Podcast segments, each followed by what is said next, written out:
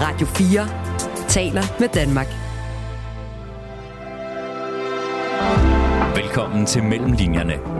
Din vært er Malte Burrella.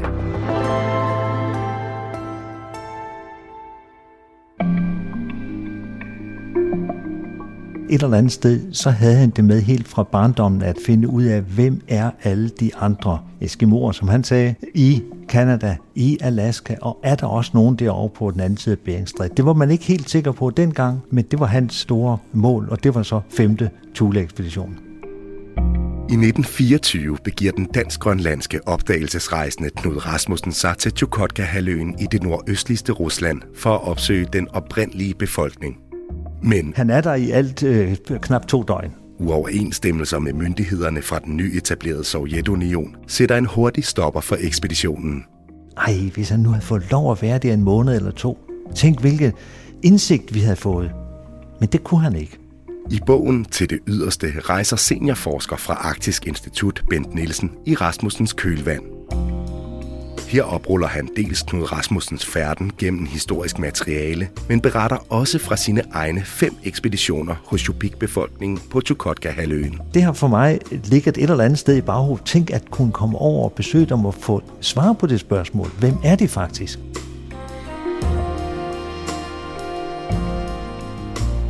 Jeg hedder Malte Vorela. Velkommen til Mellemlinjerne.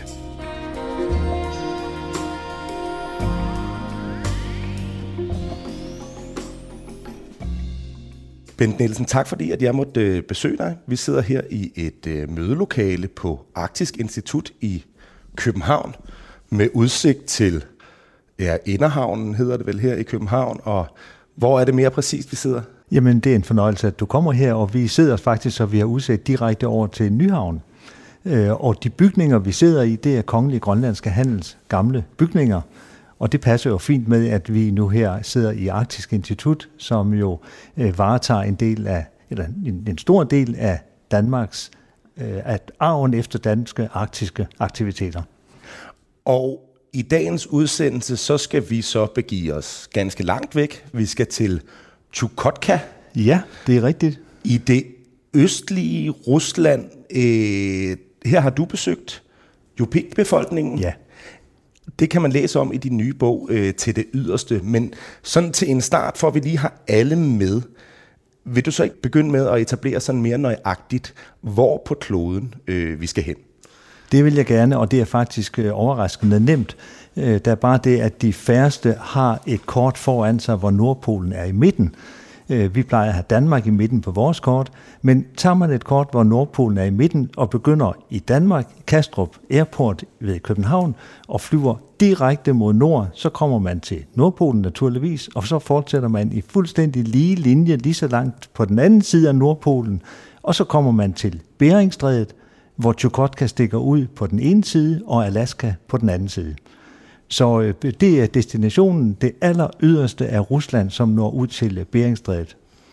Ja, og det var faktisk øh, til stor gavn for mig. Det indleder din bog med, så snart man slår op på den første side, så er der øh, det her kort, hvor man ser kloden fra oven. Øh, og der får man så også et indtryk af, hvor nært forbundne de her forskellige øh, steder i det nordlige Rusland, Grønland, Kanada, Alaska osv., hvor tæt de faktisk relativt set befinder sig på hinanden.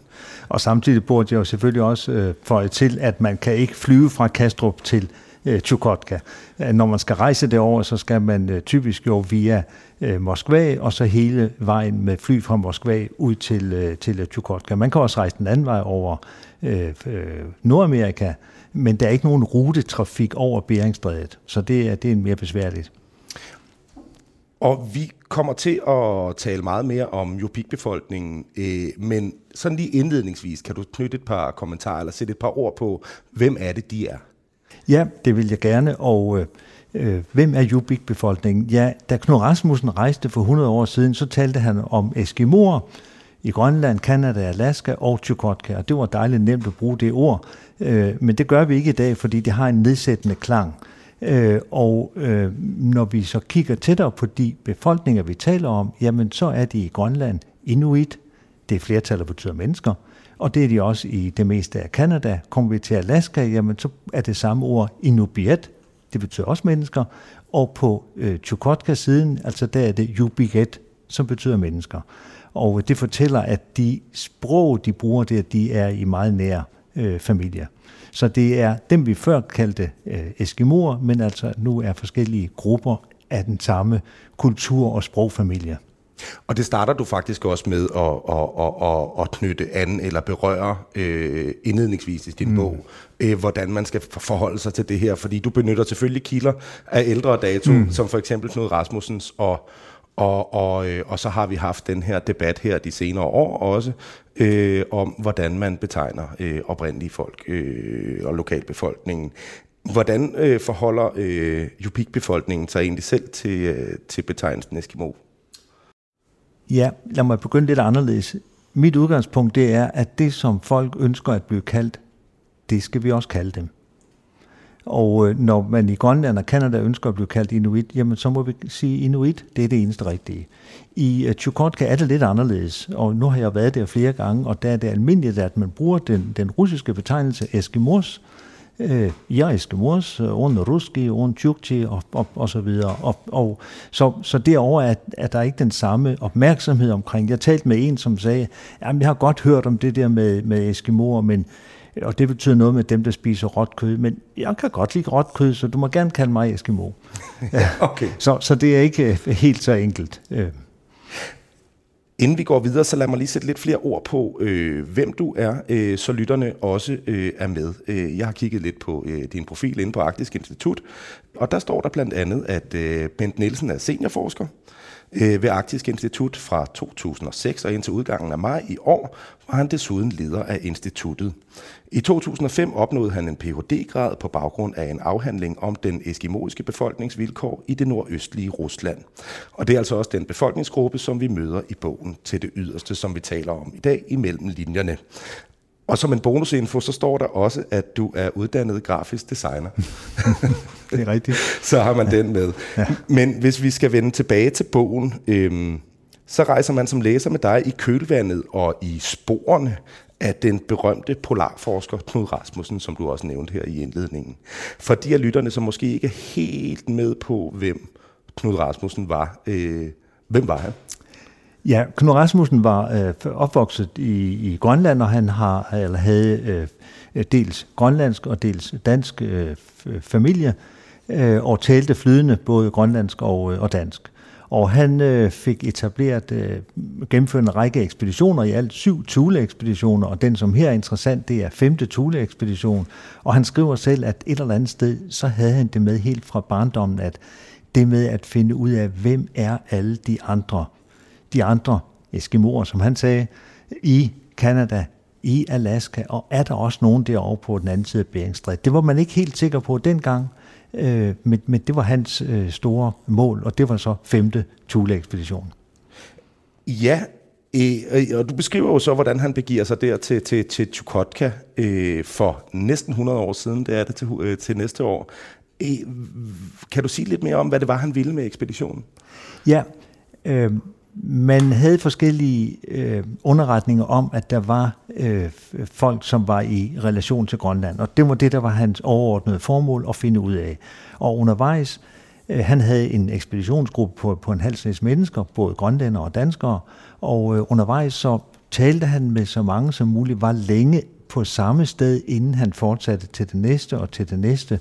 Han talte med dem om deres øh, myter og savn, og kunne konstatere, at de lignede dem, han kendte fra Grønland.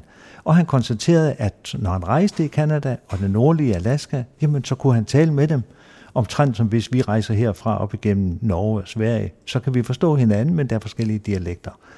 Øh, da han kom til den sydligste del af Alaska, så, så var det lidt, øh, lidt sværere. Men han konstaterede ved at tale med folk, at de havde rigtig meget til fælles. Og det skete også, da han kom til Chukotka, selvom det kun var i ganske kort tid at han oplevede det samme, at sproget, det var en nær familie med, og, og det deres øh, kultur øh, på mange måder også øh, ligner. Og der i 1924, der øh, befinder vi os jo i et øh, interessant øh, tidspunkt i mm. verdenshistorien, i hvert fald også globalt set, fordi at der er Sovjetunionen blevet øh, etableret for ganske nylig. Mm. Hvordan spiller det ind på Knud Rasmussens øh, oplevelser, eller hans rejse til øh, det, der jo så var retteligt Sovjetunionen? Man kan sige det med et lidt, øh, lidt øh, pudsigt udgangspunkt, at Knud Rasmussen begyndte i 1921, og så rejste han mod vest over de tre år. Og man kan sige, at den øh, russiske, sovjetiske øh, revolution, den startede i 1917, men det var altså i Moskva, St. Petersborg og i den europæiske del af Rusland. Og først i 1923 kommer øh, de for alvor helt ud til øh, Chukotka. Så den guvernør, der sidder der, der Knud Rasmussen kommer, han er helt ny som sovjetguvernør. Og det fornemmer man lidt i de forhandlinger, Knud Rasmussen har med ham, at, at guvernøren har stor øh, øh, interesse og respekt for det, Knud Rasmussen vil, men han tør ikke. Han tør ikke give Knud Rasmussen lov til at, at, at indrejse, da han ikke har de rigtige papirer. Øh, og da han som ny guvernør risikerer jo, han er usikker på det, så for en sikkerheds skyld siger han, nej, herr Rasmussen, de kan ikke indrejse her. Nej, men, men, men han, han kommer så alligevel dertil, og er der ganske kortvarigt? Han er der i alt øh, knap to døgn. Ja, ja. Så, så, og, og han gør sig så nogle opdagelser. Altså, hvad, hvad, hvad finder han ud af i løbet af de 48 timer? Ja, når man, øh, når man læser hans beretning, og det har han gjort, øh, skrevet ganske udførligt, jamen så er det helt vildt imponerende, hvor meget Knud Rasmussen fandt ud af. Og øh, det er øh, måske det allervigtigste at sige om Knud Rasmussen, det var hans evne til at få kontakt med mennesker, tale med dem og få det skrevet ned. Han havde jo ikke mobiltelefoner den slags. Få det skrevet ned øh, detaljeret, så det senere kunne gengives. Og jeg har læst øh, hans originale dagbøger, og det, der står i bøgerne, og kan se, hvordan han har fået alle mulige detaljer øh, med. Og hvordan det kunne lade sig gøre, at han på den korte tid, ja, det, det er næsten uforståeligt. Øh, og men der er en lille pointe, nemlig at han, øh, da han sejlede væk fra Chukotka, fordi han var blevet udvist, så fik han arrangeret et motorstop i samarbejde med kaptajnen på skibet, Øh, og det motorstop var tilfældigvis lige ud for den øh, boplads, som han allerhelst ville besøge, oh. altså hvor der var en Jubik-befolkning. Det, det var da pudsigt. ja. Heldigt. Og når vi læser øh, Knud Rasmussens beretning, jamen så er det sådan, det er. Jeg har så fået fat i nogle andre kilder, blandt andet hvad kaptajnen fortæller, også enkelte andre. Og øh, der forstår man, at Knud Rasmussen faktisk havde fået kontakt med nogen fra den her boplads tidligere inden for de der 48 timer, hvor han var der, og en slags aftale om, at vi sejler jo lige forbi, så øh, må ikke vi kunne mødes. Og når det bliver holdt hemmeligt, så er det selvfølgelig, eller det er mit gæt, mit kvalificerede gæt, at han skal også passe på, at kaptajnen ikke kommer i klemme, fordi kaptajnen levede jo af at sejle der. Det er klart. Så hvis Knud Rasmussen overtrådte reglerne, og kaptajnen var involveret og sådan noget, ja, så kunne det give problemer. Så det er formodentlig grunden til, at Knud ikke selv fortæller det. Men et motorstop og man så skulle ind og hente hjælp på en eskimoisk boplads. Nej, det, det giver ikke stor mening. Men han fik kontakt med mennesker, og han fortæller selv, hvor, hvor velgørende det var at tale med dem på sit eget sprog. Og, og, og, og hvordan levede de der, øh, ifølge hans beretninger, hvordan så øh, befolkningens øh, hverdag ud? Det fortæller han stort set ikke noget om, af den gode grund, at han jo ikke inden for to døgn kunne nå at, at registrere noget om det. Han, han kan konstatere, at de bor lige ud til Beringstrædet, og det kan jeg så få til, at det gjorde de af den gode grund, at der var der fangstmuligheder. Øh, og i Beringstrædet er der et, et, et meget livligt øh, fauna, altså dyreliv, øh, men det skriver Knud Rasmussen sådan set ikke noget om. Har du noget indtryk af i forbindelse med din forskning og det kildemateriale, du har haft, hvordan relationen var mellem Jubik-befolkningen og så øh, de sovjetiske myndigheder, som, som kom dertil og begyndte at præge hverdagen? Ja, det er jo, øh, det er jo et spændende spørgsmål. og øh, ja, som udgangspunkt, så havde det naturligvis ikke nogen øh, kontakt. Og så kommer der nogle fremmede, nogle tilflyttere, nogle russere, og øh, det bliver en, øh, en lang proces hvor altså over øh, adskillige år, hvor man forsøger at få sovjetsystemet øh, øh, overført til den oprindelige befolkning. Øh, og der er flere forskellige oprindelige befolkninger i Tjukotka, der er Tjukter, Eskimoer og så videre. Øh, og, og der gør man nogle, nogle øh, ganske store overvejelser og indsats for, at det her det skal lykkes fra russisk-sovjetisk øh, side. Man sender en skolelærer ud, som skal lære dem at, øh, Øh, at læse og skrive, og, og det er man jo langt stykke på vej interesseret i. Det er jo spændende, det her. Øh, man kan sige, at øh, der ligesom er ligesom to, øh, to ting i det. Det ene, det er, hvad er alt det her for noget nyt og mærkeligt noget, og hvorfor kommer de her og blander sig i vores liv? Og det andet, det er, at de nye, de havde jo altså også nogle attraktive ting med. For eksempel det med skole, og for eksempel, at der bliver etableret en butik, hvor man kan købe det, som man ikke lige selv kunne producere. Øh, og senere kommer der også en slags øh, sundhedssystem. Øh, så, så der var både noget, noget negativt og positivt, og, og samlet set, ja, øh, så har jeg kilder, som øh, giver udtryk for, at, at, at det var godt, men vi skal være opmærksom på, at de havde heller ikke mulighed for at sige andet. Nej, det er det, at mange af de kilder som fra de, fra de tidlige år øh, og skildringer af de, af, af, af de tidlige år med Sovjet i, i, i Chukotka, de er jo, kan man vel godt sige, øh, biased på sin vis. Skinner det igennem? Altså, hvis nogen vil udtale sig negativt om Sovjetsystemet, så vil de ikke få en eneste mulighed for at komme, komme ud med det. Nej, okay. Så de kilder, vi har, de er øh, kun øh, positive. Øh, og, og vi har også øh, fra anden side nogle ældre mennesker, som har fortalt om, og, og, og der kommer så lidt flere ting. Øh, for eksempel er der øh, bopladser, som blev tvangsflyttede. Øh, og det er der ældre mennesker, som, som kan huske, hvor forfærdeligt det var, at nu boede de ellers helt ude på kysten, hvor fangstyrene var, men nu blev de så flyttet ind i landet, hvor det var langt mere besværligt. Der er andre kilder, som fortæller om, om, om børn, som kommer på internatskoler, og som altså heller ikke synes, at det bare er sjovt. Nej. Øh, så selvfølgelig har der været, været mange negative ting, men altså også nogle øh, positive ting i det øh, usædvanlige kulturmøde.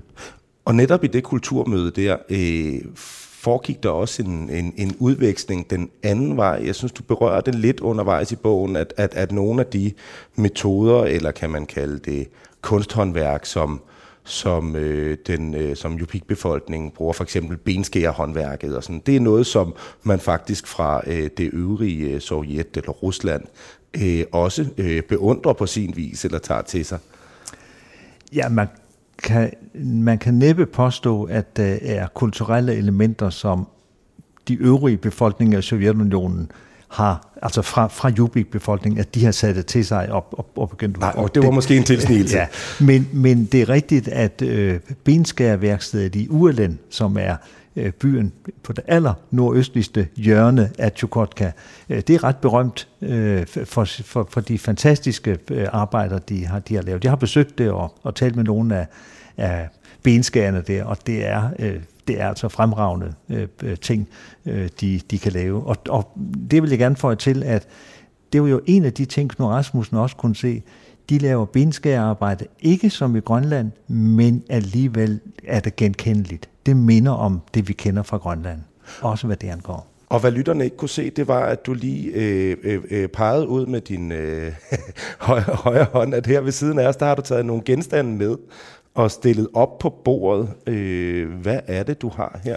Ja, jeg har taget lidt, øh, lidt med, som jeg har med hjem fra, fra Chukotka, og øh, ja, det mest interessante måske er en hel valrostand, og den er altså kæmpe stor, og den fik jeg engang, hvor jeg sejlede langs med kysten sammen med nogle fangere, og så opdagede jeg, at derinde på kysten, hey, der ligger en, en valros, en død valros der. Nå, det konstaterede de så, og så sejlede vi videre. Og næste dag, så kom de til mig, med valrostanden, fordi det er en gammel eskimoisk tradition, at den, som først opdager, har ret til en bestemt del af fangstyret. Aha. Og det vidste jeg jo godt, men det var alligevel fantastisk at få. Øh, nå, men, men jeg sidder med nogle ting her, som er skåret af valrostand, og her er der for eksempel en, en, øh, en lille slæde, hvor der sidder en, øh, en mand på, tydeligt i jubik-dragt, og foran er der to rensdyr.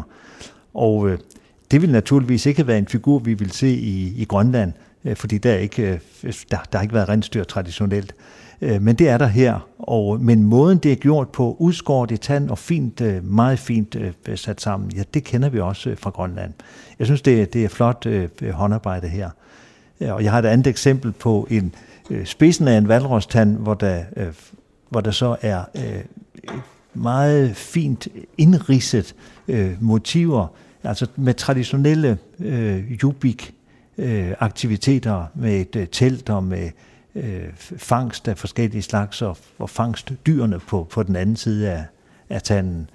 Ja. Øh, Ja, og det, og det er jo meget smukke ting nu. Jeg, jeg, øh, rører så lige ved, øh, ved spidsen af valårstanden her. Øh, den tør jeg godt røre ved. Den anden, ja. den øh, vil jeg være meget øh, bange for, at jeg kommer til at gøre noget ved, fordi det er virkelig meget øh, udførligt øh, ja, øh, skulptureret.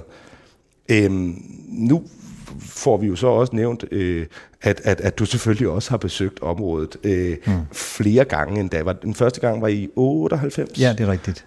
I bogen så er det især din ekspedition i 2006, som det kommer vi også mere ind på øh, øh, øh, sidenhen. Men, men kunne du ikke lige tænke dig også bare lige at, for de af os, der måske ikke øh, ved, hvordan der tager sig ud deroppe, hvordan vil du beskrive området der? Ja, øh, Chukotka befinder sig lige under Polarcirklen.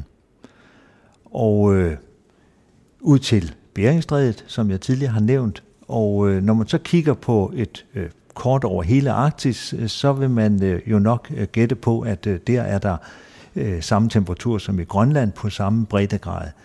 Øh, men i C. Grønland, der er der den, en meget voldsom øh, havstrøm ned langs Grønlands kyst, oppe fra Polhavet, som gør, at klimaet i Grønland er overraskende koldt.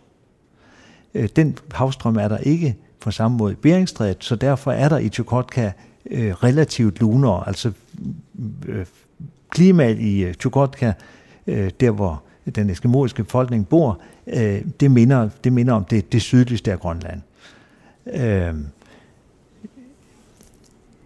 ja ja. Og, og er, det, er, det, er det et fremkommeligt sted, øh, om man så må sige? Øh, både ja og nej. Øh, altså, der er ikke nogen øh, øh, rutetrafik. Man kan flyve med, med fly til Pravedenia, som er en, sådan en relativt stor by, der boede en 7.000 mennesker i sovjettiden. Der kan man flyve øh, fra Anadia, hovedstaden i, øh, i Chukotka, og fra Anadia så til Moskva. Og skal man videre fra Pravedenia ud til, øh, til bygderne, ja, så foregår det via øh, båd eller af en særdeles ikke god øh, grusvej. Og, øh, og man kan ikke køre over land fra Chukotka til øh, Moskva. Det, det, det, det kan ikke lade sig gøre. Okay. Øh, det er fly eller, eller båd.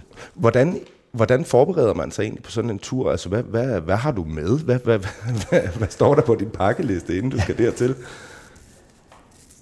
Ja, da vi var en lille ekspeditionsgruppe på, på tre mænd, som rejste afsted der i 98, og øh, øh, vi tænkte altså naturligvis på at have det rigtige tøj med, så vi kunne skifte, og man skal ikke bare have varmt tøj med, man skal have flere lag, som man kan tage af og på, så det hele tiden passer til den pågældende temperatur. Og så havde vi noget optageudstyr med, fordi en vigtig del for os, det var at tale med mennesker og høre dem fortælle, ligesom Knud Rasmussen gjorde øh, mange år tidligere.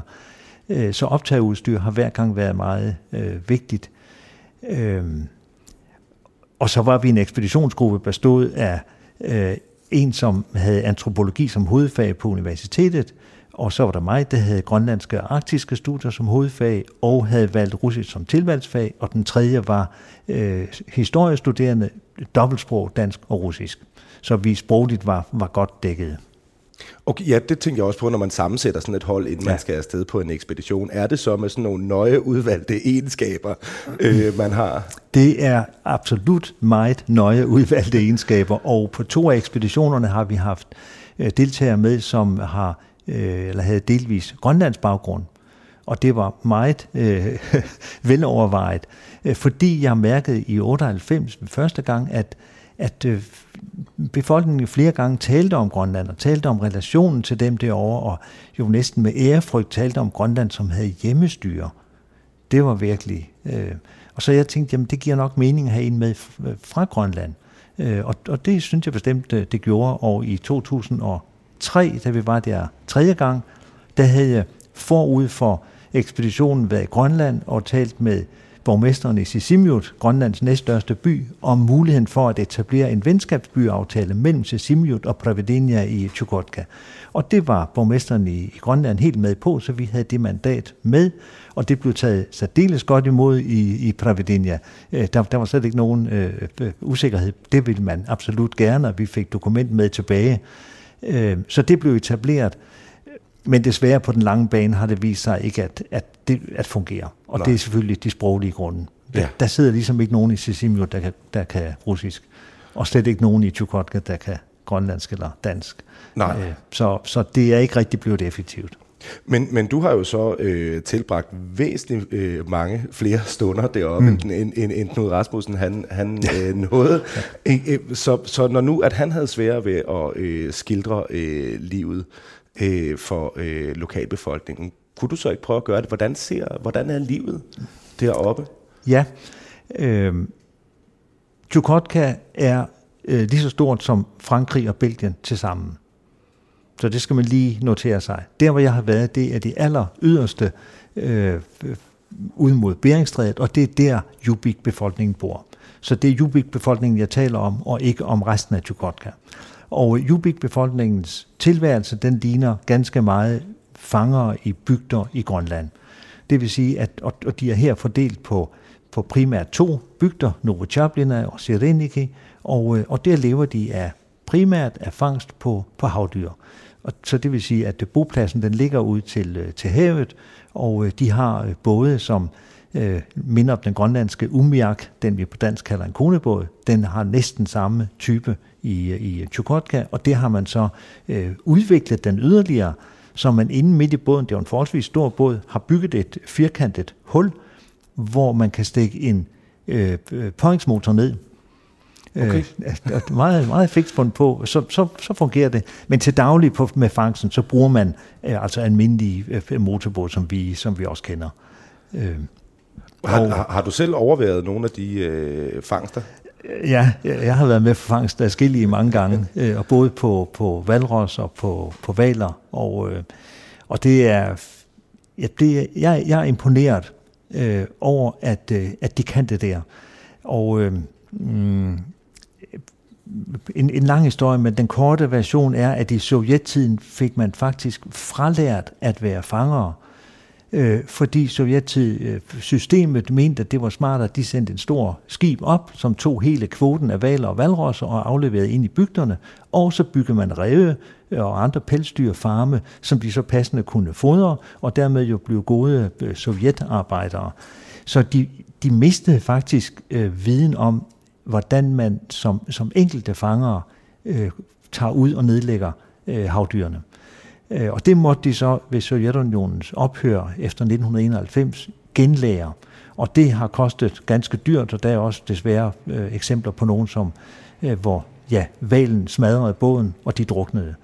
Øh, men nu her, hvor, hvor jeg har været der og, og, og været med på fangst flere gange, jamen, så kan jeg jo se, at de har genlært det, og den øh, Øh, fantastiske øh, teknik, det er samarbejde mellem ham, der står med harpunen i, i fronten, og motormanden, der sidder bagved, hvordan de sejler ud og, og, og ligger stille og venter på en val, og så er der en, der ser den afsted hen mod valen og skyder mod den, så den bliver bange og forsvinder. Og så er det, man er spændt på, hvornår kommer den op igen, og når man så ser den afsted efter den og skyde, og øh, pointen er at ligesom at gøre den forskrækket, så den dykker hurtigt og dermed ikke når at trække vejret. Så efterhånden er den forpustet og skal op oftere og oftere, og så kan man komme tættere på. Og man skal helt tæt ind på, så man kan kaste den store harpun og ramme valen. Og når man skal så tæt på, jamen så er faren for, at valen slår med halen og smadrer båden meget stor. Så det samarbejde, at motormanden kommer helt tæt på, så der kan harponeres, og så lynhurtigt væk igen. øh, og det skal der ske en, en 8-10 gange, så man har festnet nogle øh, store øh, ballonger øh, til valen, så den næsten ikke kan øh, dykke. Og når det er sket, ja, så kan man så i sidste omgang komme helt tæt på og harponere med med en øh, springladning, som gør, at den bliver dræbt. Og, og, og, og, det, de her fangstmetoder, det er nogen, som man så har måttet genlære sig. Var det korrekt forstået? Ja. Hvordan er egentlig øh, jubikbefolkningen sådan i forhold til sit eget sådan kulturelle ophav, og sådan har man, har man øh, altså er der andre ting, der er gået tabt undervejs? Øh? Ja, det, det er der. Altså, jeg, jeg har mærket en stor bevidsthed om, at vi er Jubik, og, øh, eller Jubiket, og vi hører sammen med dem over i Alaska, i Kanada og Grønland. Men jeg har også mærket i de 20 år, hvor jeg har kommet der, at der er sket en voldsom ændring. Ikke så meget i bevidstheden om, at vi hører til, øh, men i at kunne bruge sproget. Da jeg kom i 98, jamen der, der kunne langt de fleste deres øh, Jubik-sprog. Øh, og med det lidt grønlandske, jeg kan, jamen så kunne jeg jo konstatere, at sproget også ligner øh, det grønlandske. Det kan vi komme tilbage til. Men da jeg var her i 2018, jamen der var, det, der var stort set ingen børn, stort set ingen børn, som kunne tale Jubik-sproget. Der var selvfølgelig stadig nogle ældre, der kunne. Og det betyder jo, at ja, om 20 år, så er det sprog dødt. Ja. Øh, øh, desværre. Men det var, det var spændende at, at konstatere, at, at øh, når jeg for eksempel på, på Grønlands taler, øh, tæller til tre, at der er sagt matluk bingasut, og så tæller derover, så hedder at der er sagt, det hedder at der er sagt, matluk hedder malruk, bingasut hedder bingasut. Og det kan være jo gennemskue det af, af de samtal. Ja, naturligvis. Øh, og, og for eksempel ordet for is, som jo er et vigtigt ord i den her del af verden, det hedder sigu, og det gør det hele vejen fra Grønland igennem Kanada, Alaska og Chukotka. Øh, bare som nogle, nogle eksempler. Øh, men der er selvfølgelig også mange ord, som, som er helt anderledes, og som, øh, som, som gør, at man ikke bare lige kan, kan, kan føre en hurtig samtale. Du lytter til Mellemlinjerne på Radio 4. Der er et, øh, alligevel, selvom du så fik, har tilbragt meget mere tid der, end, end, end Knud Rasmussen han øh, lykkes med, så er der også et, et, et, et, et lighedspunkt, kan man sige. Øh, nu nævnte jeg, at du, at du beskriver meget omkring øh, ekspeditionen, øh, du var på i 2006, mm. fordi ligesom Knud Rasmussen, så øh, opstår der også for dit vedkommende nogle uoverensstemmelser med øh, myndighederne. Ja, og jeg vil gerne begynde med, med Knud Rasmussen, for han fortæller det aldeles glimrende, hvordan han forhandler med guvernøren der i Urland, og øh, jo ender med at må konstatere, at øh, han ikke får lov til at blive der. Og så siger han, at mens jeg stod der, mens jeg var i gang med de forhandlinger, så ser jeg på, på, på væggen bag guvernøren et stort billede af Lenin. Og det er der ikke noget mærkeligt i, det er Sovjetunionen. Øh, og han siger så, Knud Rasmussen, at øh, ja, det skyldes også ham der alene, når han siger, det er, ah, er også at han ikke kan få lov til at, at blive i, i Chukotka.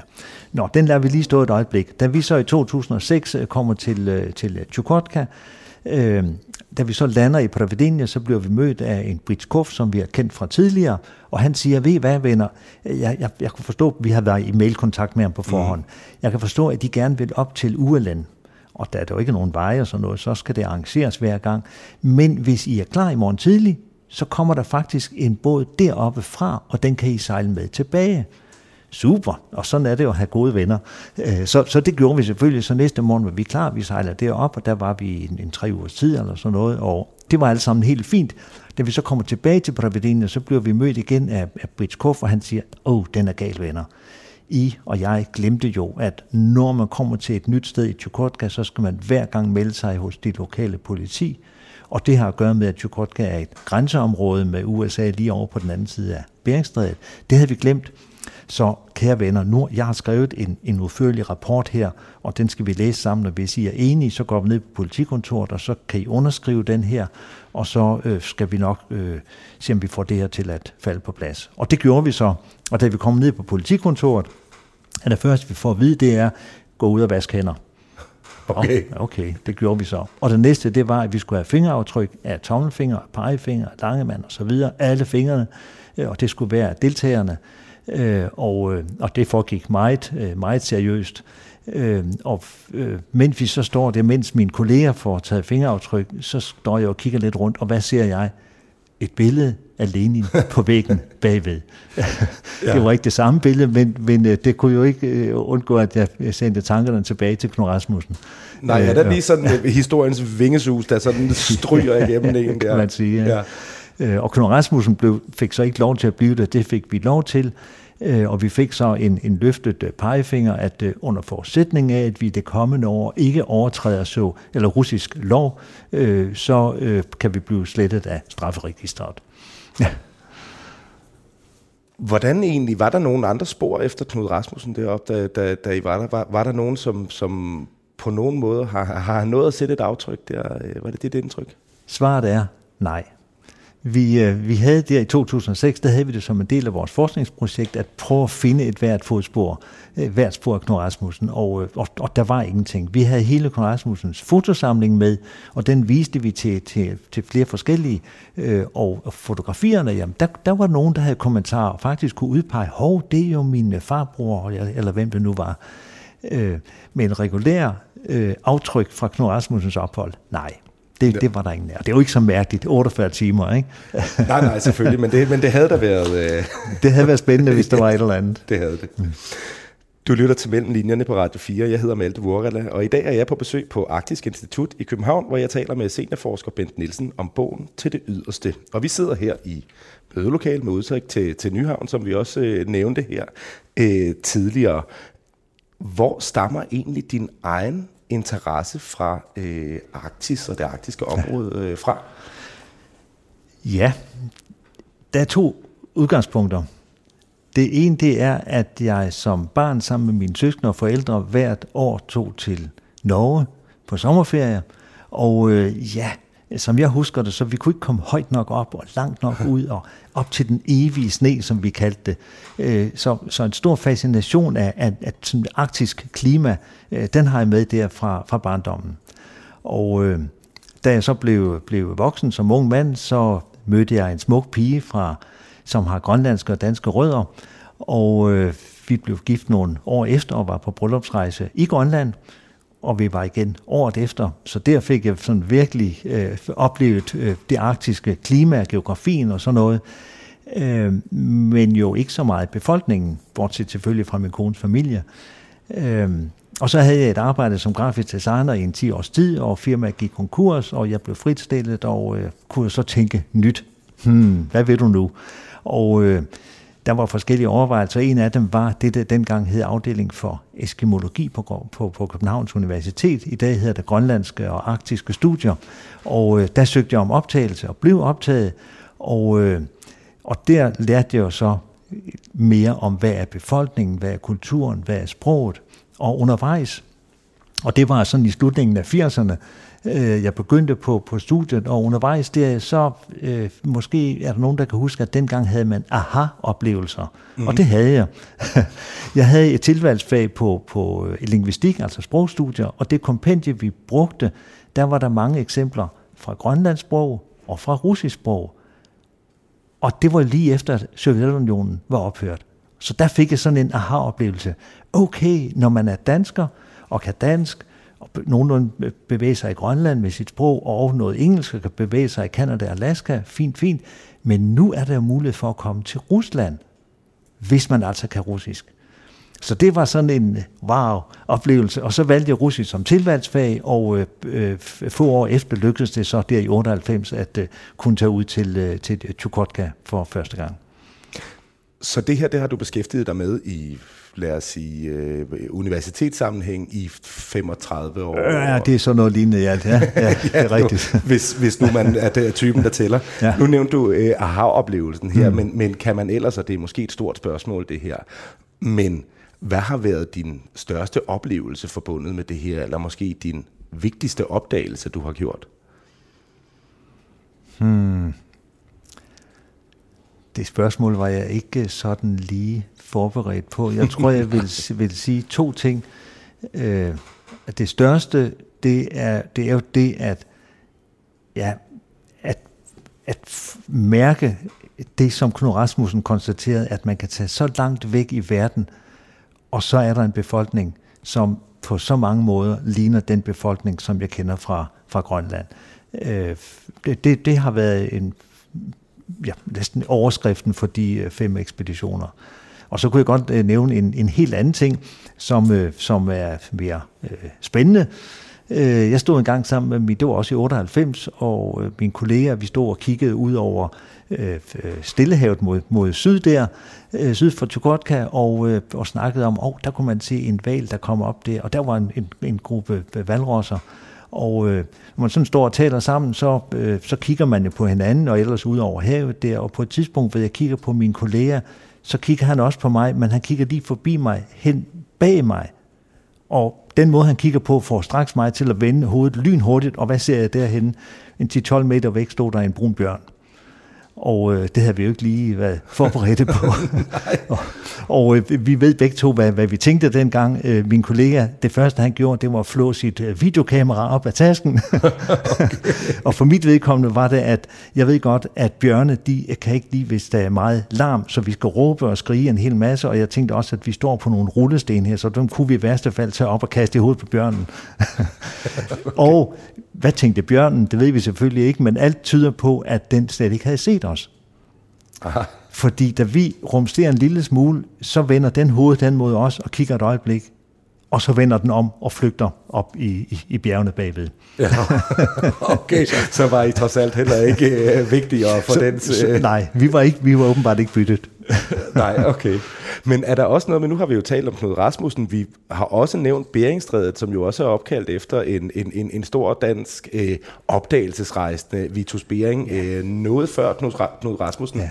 Ligger der også noget i, i, i, i det med, og din fascination af det her, at man rejser i, i kølvandet, eller i sporene af, af, af nogle af de her store skikkelser her?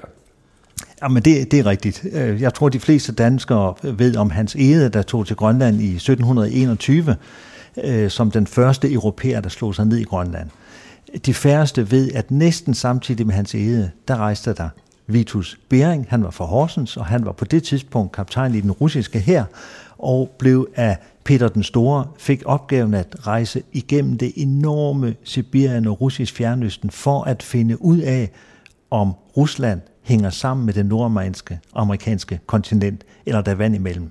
Og som bekendt fandt han jo ud af, at der er vand, og derfor hedder det vand i dag øh, Beringstrædet. Og se, da han øh, rejste der i 1728 øh, første gang, og som jeg nævnte, hans æde, det var i 1721, 200 år derefter, da er det 1921, og der er det jo Knud Rasmussen rejser. Og det var Knud Rasmussen meget bevidst om. Han øh, vidste godt, at det, det gav mening at sige, at det er 200 års jubilæum. Aha. Og nu her, i de her år, 2021-24, øh, der fejrer vi 100 år for 5. Thule-ekspedition. Og det har vi gjort på Arktisk Institut i samarbejde med Nationalmuseet og Knud Rasmussens Hus. Lavet forskellige øh, udstillinger og en bogudgivelse, som vi taler om her, og også en undervisningsfilm om øh, 5. Thule-ekspedition. Okay, så det, øh, der, der bliver øh, bundet nogle sløjfer ja. her i, i, ja. i, i historien. Du har været i uh, Chukotka flere gange. Uh, fem, så vidt ja. jeg kunne uh, tælle. Hvor længe har din bog her været undervejs? Ah, det er jo svært sådan at sige helt præcis, men, men jeg kan huske, at der i 2006 øh, på ekspeditionen, at der, der, der talte vi om, at, øh, at det kunne give mening at prøve at få, få sat ord på noget af det her.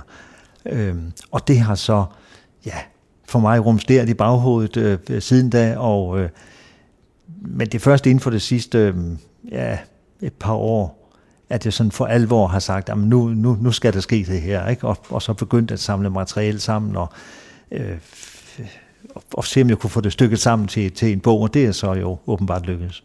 Ja, det er det jo, for vi sidder jo med den her, men, men kan du sige lidt mere om, hvordan, hvordan har du grebet det an? Fordi der er jo i nogle perioder lidt sparsomt kildemateriale. Du har selvfølgelig selv været deroppe også, men omtrent halvdelen af bogen, sådan give or take, øh, foregår jo øh, før du øh, øh, øh selv besøger området. Hvordan har du øh, gået til arbejdet? Jeg vil sige, at der, der er tre øh, dele i bogen, og den første del, ja, det er øh, et fokus på Knud Rasmussen, som vi talte øh, tidligere om her. Øh, at, at prøve lige at grave dybere ned i, hvad kan vi øh, forstå ud af det, Knud Rasmussen selv skriver, har vi andre kilder, og der har jeg så fundet noget materiale, som kan kaste lidt lys over hans ekspedition øh, dengang.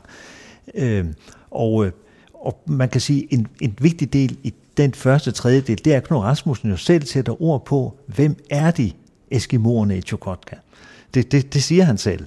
Og det spørgsmål fik han jo langt fra besvaret, og vi er, jeg hører til en af dem, som, når jeg har læst det, hans bøger for mange år siden, jeg sådan har siddet og tænkt, ej, hvis han nu havde fået lov at være der en måned eller to, tænk hvilken øh, indsigt vi havde fået. Men det kunne han ikke. Og så det har for mig ligget et eller andet sted i baghovedet. Tænk at kunne komme over og besøge dem og få svar på det spørgsmål. Hvem er de faktisk? Og det er overskriften for de næste to tredjedel af, af, af bogen.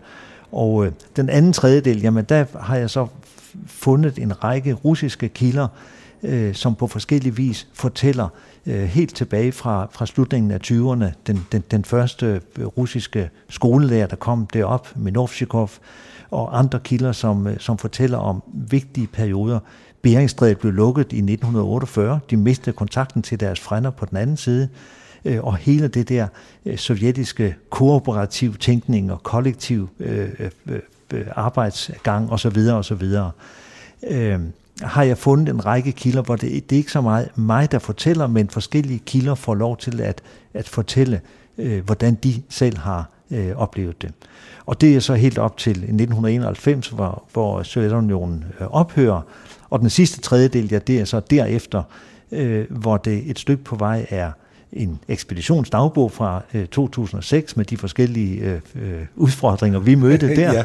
ja. øh, og allersidst i bogen er der nogle øh, øh, interviews med nogle af dem, vi har talt med i Chukotka, så, hvor de selv fortæller. Og en, som for eksempel fortæller i 2003, tror jeg det er, eller 2001, øh, hvor vi forstår, at han, øh, han ved ikke, hvad i alverden, hvad skal vi gøre? De er jo vant til, at der var nogen, der tog sig af dem. De var vant til, at der blev truffet beslutninger andre steder, og nogen som sagde, nu skal I, og nu skal I. Men det var der pludselig ikke nogen, der gjorde. Jamen, hvordan overlever vi? Hvad gør vi? Og den samme person interviewede jeg så igen i 2018, og han, da, da vi kom, hej Bent, var det godt at se dig. Nu skal du se, han havde straks i gang med at fortælle, hvad de havde gjort. Hvordan de havde arrangeret, at fangerne de øh, øh arbejdede sammen, når de skulle ud på fangst, og hvordan de havde et kontor og så videre. Så på de 20 år havde de ligesom fralært den sovjetiske tænkemåde og væremåde til selv at tage, tage hånd om, øh, om dagligdagen. Det var, det var en rigtig god øh, øh oplevelse. Må, må jeg spørge sådan også lidt mere øh, lavpraktisk, men du, du har jo beskæftiget dig med det her i gennem tre årtier, fire årtier måske endda. Altså du sidder, du har akkumuleret en enorm viden, et hav af, eller et enormt øh, kildemateriale, historisk kildedata. Du har øh, en hel masse oplevelser fra mm. øh, dine egne ekspeditioner. Din bog her, den er omkring 240 sider. altså, hvordan, hvordan skærer man ind til benet, så at sige? ja, det, mm, jeg har selv tænkt på undervejs, øh, at det er meget, en del af bogen er der hentet materiale fra min phd afhandling og der har det været meget vigtigt for mig at holde fast i, at det skal ikke være en akademisk bog. Det skal være en bog, som forhåbentlig kan nå ud til et bredt publikum, som kunne synes, at det var interessant at høre om det her. Og øh, jeg skal ikke være for hurtig til at sige, hvordan jeg har gjort, men, men tanken er faldet mig ind, at jeg som grafisk designer i, øh, længere tilbage øh, har en, en øh, øh, blev oplært i at skubbe alt andet til side end lige præcis det vigtige. Når vi skulle lave et øh, skilt til Slagter Hansen, så skulle der altså ikke Slagter P stå Slagter P.H. Jensen øh, Hansen eller andet, og hans øh, kone hed, og øh, der skulle stå Slagter Hansen med nogle klare bogstaver, som alle kunne forstå. Og jeg tror, at jeg har taget det lidt med i bagagen, at når man mm, skriver sådan en bog, jamen det skal være klar tale, som alle kan forstå. Så håber jeg, det lykkes. Jamen, og, og det synes jeg, at det er. Det, jeg, jeg, jeg forestillede mig også bare, at det kunne, at det kunne være svært, at man øh, måtte øh, føle, øh, at man øh, skulle øh, hakke en hæl og klippe ja. tog og, og så videre. At, at, men, men, øh, men det kender man jo fra så meget andet også. Der, er ikke, der kan ikke være plads til det hele. Øh, nu nævnte jeg indledningsvis, at du jo øh, for nylig er stoppet som leder øh, her på Arktisk Institut øh, efter at have siddet på posten siden 2006, og du er mm. fortsat tilknyttet her som, som seniorforsker. Hvad står den på nu? Ja, nu står den på... Øh, lige nu her øh, går rigtig meget tid med at give videre til mine øh, efterfølger, øh, hvad er Arktisk Institut for en Historie. Øh, og øh, ja, jeg har, har meldt ud, at øh, kære efterfølger, jeg har ikke noget at skulle have sagt her, men hvis du kan bruge mig til noget, så er jeg der. Øh, og, og der er rigtig mange ting, som, øh, som hun har brug for, at, øh, at, at øh, så, så det går en del af min, øh, min tid med. Og bortset fra det, jamen, så har jeg et andet bogprojekt, og det har at gøre med, at Idokordormiit, altså Skorsbysund i Østgrønland, har 100 års jubilæum i 24 og 25, og øh, og det fylder øh, så meget, øh, så jeg faktisk er i gang med en jubilæumsbog, og det har at gøre med, at jeg er med i noget, der hedder Ejner Mikkelsens Østgrønlandsfond, Øh, og det var jo Anna Mikkelsen, som tog initiativ til øh, i Dokordormiet øh, for, for knap 100 år siden. Så, så det er det næste bogprojekt, der er, der er godt på vej. Og Anna Mikkelsen, han var en af de helt hårde bananer også tilbage i den tid. Jeg husker at have læst en bog om ham en gang, hvordan ja. han ja. overvintrede på Grønland og levede af slædehunde øh, mere eller mindre. Det må vi tage i en anden udsendelse. Ja. Lige her til allersidst må jeg så ikke spørge dig, skal du til Chukotka igen? Altså jeg var faktisk i, uh, i Alaska i september sidste år, og der var det en klar uh, planlægning, at vi skulle over Beringstrædet til uh, Chukotka. Men da situationen desværre er, som den er i Rusland pt., jamen så var det uh, aldeles uh, udelukket. Og uh, jamen indtil videre er det udelukket. Uh, og, uh, det er klart, at der... Så, så det, det, det er desværre det, det korte svar, at uh, det forhindrer der ikke, at jeg rigtig gerne ville, men uh, nogle konkrete planer, det giver ikke mening lige nu. Nej. Bent Nielsen, tak fordi at jeg måtte øh, komme på besøg her og øh, tale med dig om din bog. Stor fornøjelse. Bent Nielsens bog Til det yderste, den er udkommet på forlaget Lindhardt og Ringhof. Musik er en hurtig genvej til at komme ind bag facaden. Hvis man skal sige essensen af, hvem er jeg, så er det de samme. Ind bag den offentlige person. De synger også irriterende godt. I Portrætalbum bruger Anders Bøtter musikken til at vise nye sider af sine gæster. Gita Nørby, Tim Christensen, Sofie Gråbøl, Anders Akker, Allan Olsen. Både dem, du er fan af, og dem, du ikke troede, du havde noget til fælles med. Velkommen til Portrætalbum. Lyt til Portrætalbum i Radio 4's app, eller der, hvor du lytter til podcast.